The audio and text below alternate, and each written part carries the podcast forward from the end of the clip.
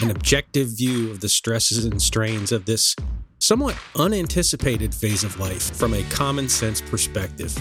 Together with listeners and guests, we explore these challenges, ask the tough questions, and find ways to address the daily trials associated with family, friends, work, society, and more.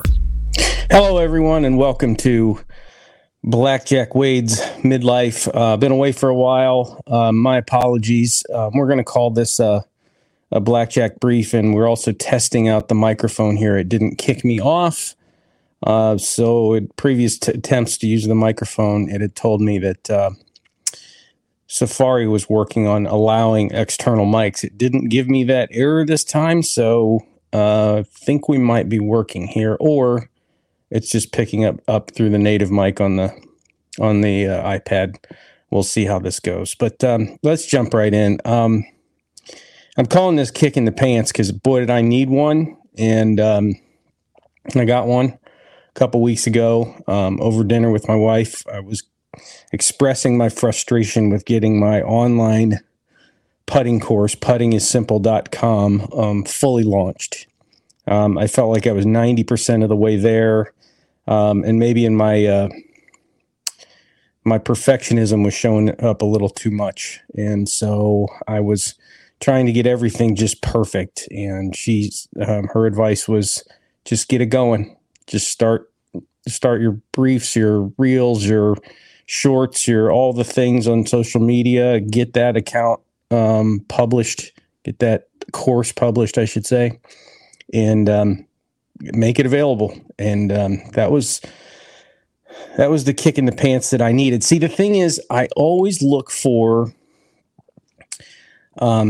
I know what I wanted to do. I know what I wanted to do in getting the digital portion of an online course up. I just didn't know how to do it, and it was extremely frustrating. And every day I was just trying to get up, trying to figure out how to do something. I knew what I wanted to do. I didn't know how to do it. I'm not a technology expert. I've said this on the program before. I'm learning a tremendous amount, but I sat down, and I guess this is just kind of I mentioned this a couple times in this brief. I just had to get after it and go through it and power through it. I follow a guy, online and subscribe to his email list and read a lot of his writings. I've taken a few of his courses, and I've interacted with him, digitally through email and text. And I told him I was really struggling with that final portion, getting all the courseware uploaded, formatted the way that I wanted, and published and available to be purchased. And that involved setting up Stripe, so that, the payments can go through. And then I had to set up the secondary, what they call payment gateway, so that I could get paid out myself after the 30-day money-back guarantee time frame had elapsed for each new student. And so I finally got that figured out. It took me about 4 days of doing nothing except Google searches, watching YouTube videos, but I was just going with what she had advised me, and it was great advice. Just get going. And that was the sort of the kick in the pants that I needed, kick in the butt to get my ass moving and make the course available. And now that I have, and I've learned how, to create more content, more long form videos that I can chop up using AI and schedule for publishing out on, let's see, there's 4 platforms it publishes to right now. The clips, they publish to my YouTube channel. If it's less than 30 seconds, it publishes as a short on the YouTube channel, which shows up differently in people's feeds that follow. And the subscribership is growing. I'm pleased with that. It publishes to Instagram, my Facebook page, and to TikTok. And I knew absolutely nothing about TikTok going into this, so I had to take some time to watch some videos, and I still would consider myself maybe 50% of the way there in learning how TikTok works and how it best is utilized. how to get to your audience. But I do know this, it's a search engine as well. It's becoming a widely used search engine. So when you think about it, you know, the largest search engine on the planet is Google. Second to that is YouTube. And then I think TikTok is making a run at that third spot. But it was just a power through thing. I couldn't find the motivation on a daily basis because the frustration outlasted any motivation I had when I was simply setting myself down in front of a computer and trying to figure things out. It's not my strong suit. I'm not a highly technical guy. The platform that puttingissimple.com is up on is fairly comprehensive, and I understand certain segments of it, and I certainly was able to get my course published, but there's a lot of parts of it I still don't understand, like how to use it for promotion, or I did figure out how to create a coupon code.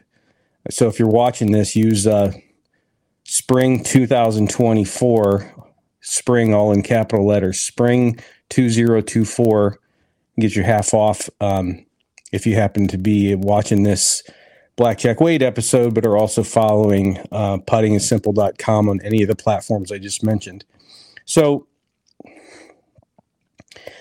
I had to accept that kick in the butt, and at the same time, or over the same similar few weeks, my wife and I had to accept the fact that our boxing gym, Title Boxing here in McKinney, Texas, had shut down after 12 years to the week that it opened. And I joined a week after it opened. So it was almost 12 years of consistent 3 to 5 days a week and weeks that we were in town.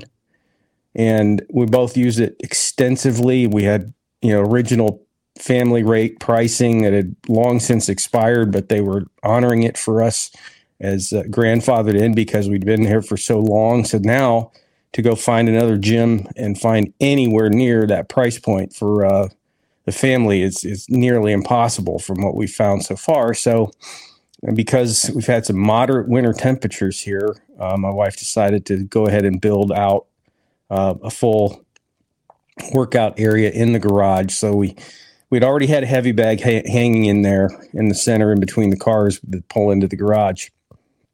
But we went and bought some stall mats from Tractor Supply Company to keep your feet from slipping all around on the concrete floor when you're trying to box.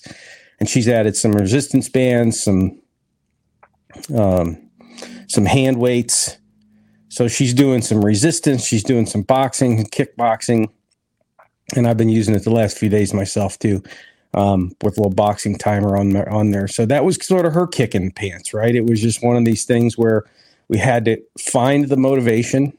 And motivation is just, I've really struggled with it over the last couple of weeks. Most of what I've gotten accomplished is by sheer determination. Not that I woke up feeling great and energized and looking forward to doing all the things I needed to do. That's what motivation would generally do for you. But as Mel Robbins said, the thing about motivation is it sucks because it's never there when you need it. When you need the motivation, that's generally when it's not around. You wish it were. You can sit there and think, why can't I get motivated? I was motivated, even last night while we were sitting there watching TV, I was thinking about all the things I was going to go do the next day. And I felt really energized by the thought, but overnight that motivation, that feeling, those thoughts sometimes go away, many times go away. So I was like, all right, got to get back in front of the microphone too. And that's what this is powering through. This is going to end up being a short, folks, but I got to tell you, I've mentioned this before. I listened to more than one, sometimes as many as 3 podcasts a day. And I spent quite a bit of the time this morning watching Joe Rogan's latest episode or next to latest episode with Dr. Phil McGraw. And the things they ended up talking about, folks, we've been talking about these things on this program and this podcast series for months. And I said in the last one called Information that I was going to drop the gloves.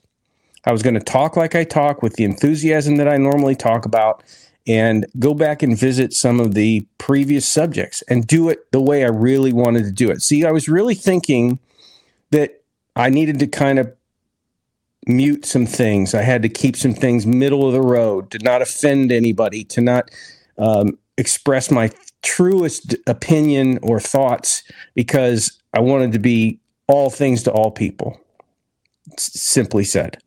And the reality is that is not possible. So I have to drop the gloves. And I got almost, I won't say angry, but I couldn't believe what they started talking about. They started talking about the importance of Dr. Phil specifically. Now, he has all the skins on the wall, right? He's got all the credibility. He's a psychiatrist, psychologist, psychiatrist, whatever all of his degrees are in, as a medical doctor for basically mental health issues. And he's starting to talk about things like critical thinking skills. Folks, we've been talking about that for months. We've been talking about how we have to teach our kids critical thinking skills to survive. They can't just be programmed, and I said it in the last episode, in information, when we were talking about misinformation and disinformation and who the fuck decides which one's which and who's, well, we know which one is which, but who decides what's truth and what's not. And if you have the inability to think critically, you're at the whim of whatever that source is or that authority is to tell you what to think or how to think. If you don't develop the critical thinking skills, I would say, and he didn't even really mention a time frame, but I mean, I think teaching your kids at early ages to think through things is critical, no pun intended, to that being a life skill. In other words, you're probably not going to teach critical thinking skills later in life if you just allow them to be these little programmed robots that just do what they're told and believe what they're told and never question things and never analyze things further beyond their face value to determine whether that's true or not, or that's likely true or not, or if there's any supporting evidence to that. And I'm like, what? This is the stuff we've been talking about for, well, over a year. I started this January of 2023. We've been talking about things like critical thinking. The other thing is, he was talking about, Dr. Phil brought up that he's a believer in meritocracy. We were talking about that fucking months ago too. That you have to have an earn it, work hard, get rewarded for the effort and the results that you get, as opposed to just quotas or certain numbers of people of certain types of skin color or ethnicity have to be included as well, just to satisfy checking a box for a chief diversity officer or something of that nature. Then none of that makes sense. Even the people that buy into that really don't believe it, I don't think. I think they buy in.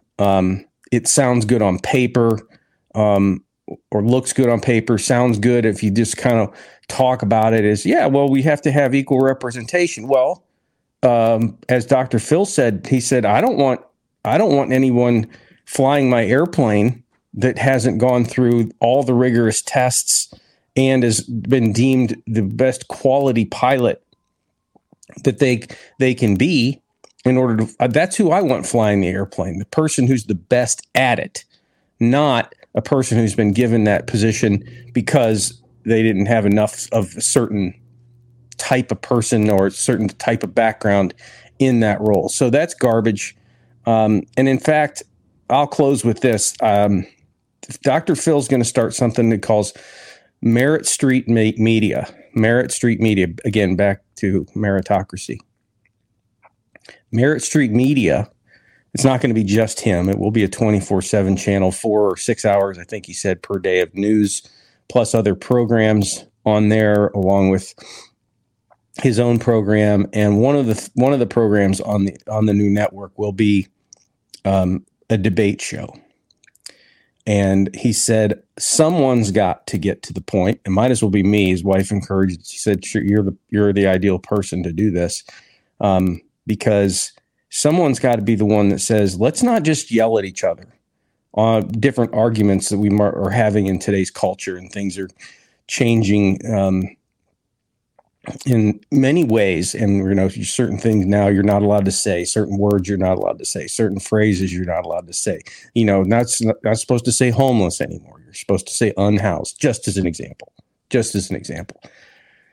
But his point in this debate show is we're not just going to stand there and yell at each other, or the argument from one side to the other, regardless of which direction it is, can't be just shut up.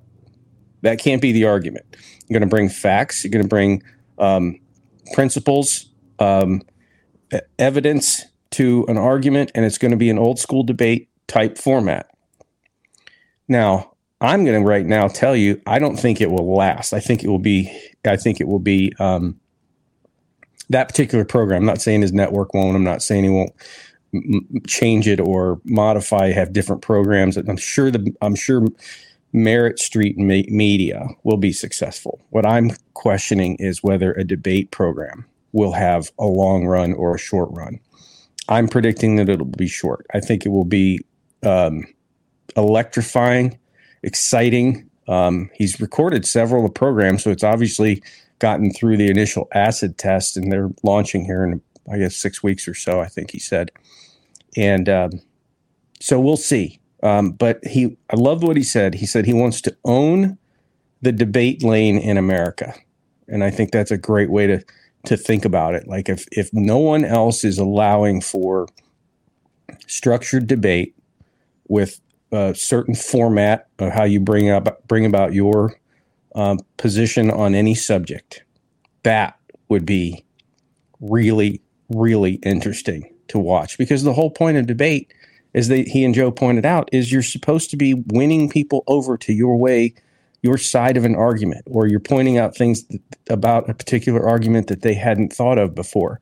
And so you might be saying, you might not win them over, but you might change some of their perspective based on the things that you're bringing, evidentiary things that you're bringing to a debate. So all I'm saying, folks, is we're on the right track. We don't have the biggest audience yet. Certainly would be a while before we're rivaling Dr. Phil or Joe Rogan, for that matter. But maybe that's not the goal. Maybe it's just our own little army here of subscribers that will grow organically, and hopefully we can get some more guests on the program. And so I offer that, as I always do. Send your information to host@blackjackwade.com, and if you're interested in being on the program, we can set this up as a interactive over our screens, and record the show, edit the show if necessary, and put the show out there on the YouTube channel. And I always do just the audio and still publish to all of the podcast platforms that are out there: Apple, Spotify, etc. So,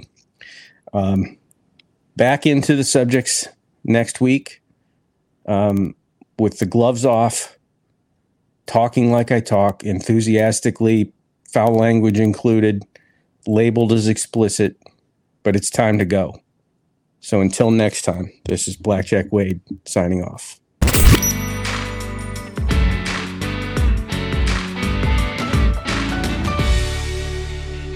Thank you for listening. If you enjoyed this episode, please subscribe and tell your friends and family to check out Blackjack Wade's Midlife on their favorite podcast platform or on the web at blackjackwade.com.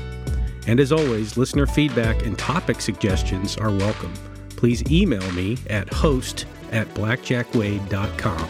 That's host, HOST, @blackjackwade.com.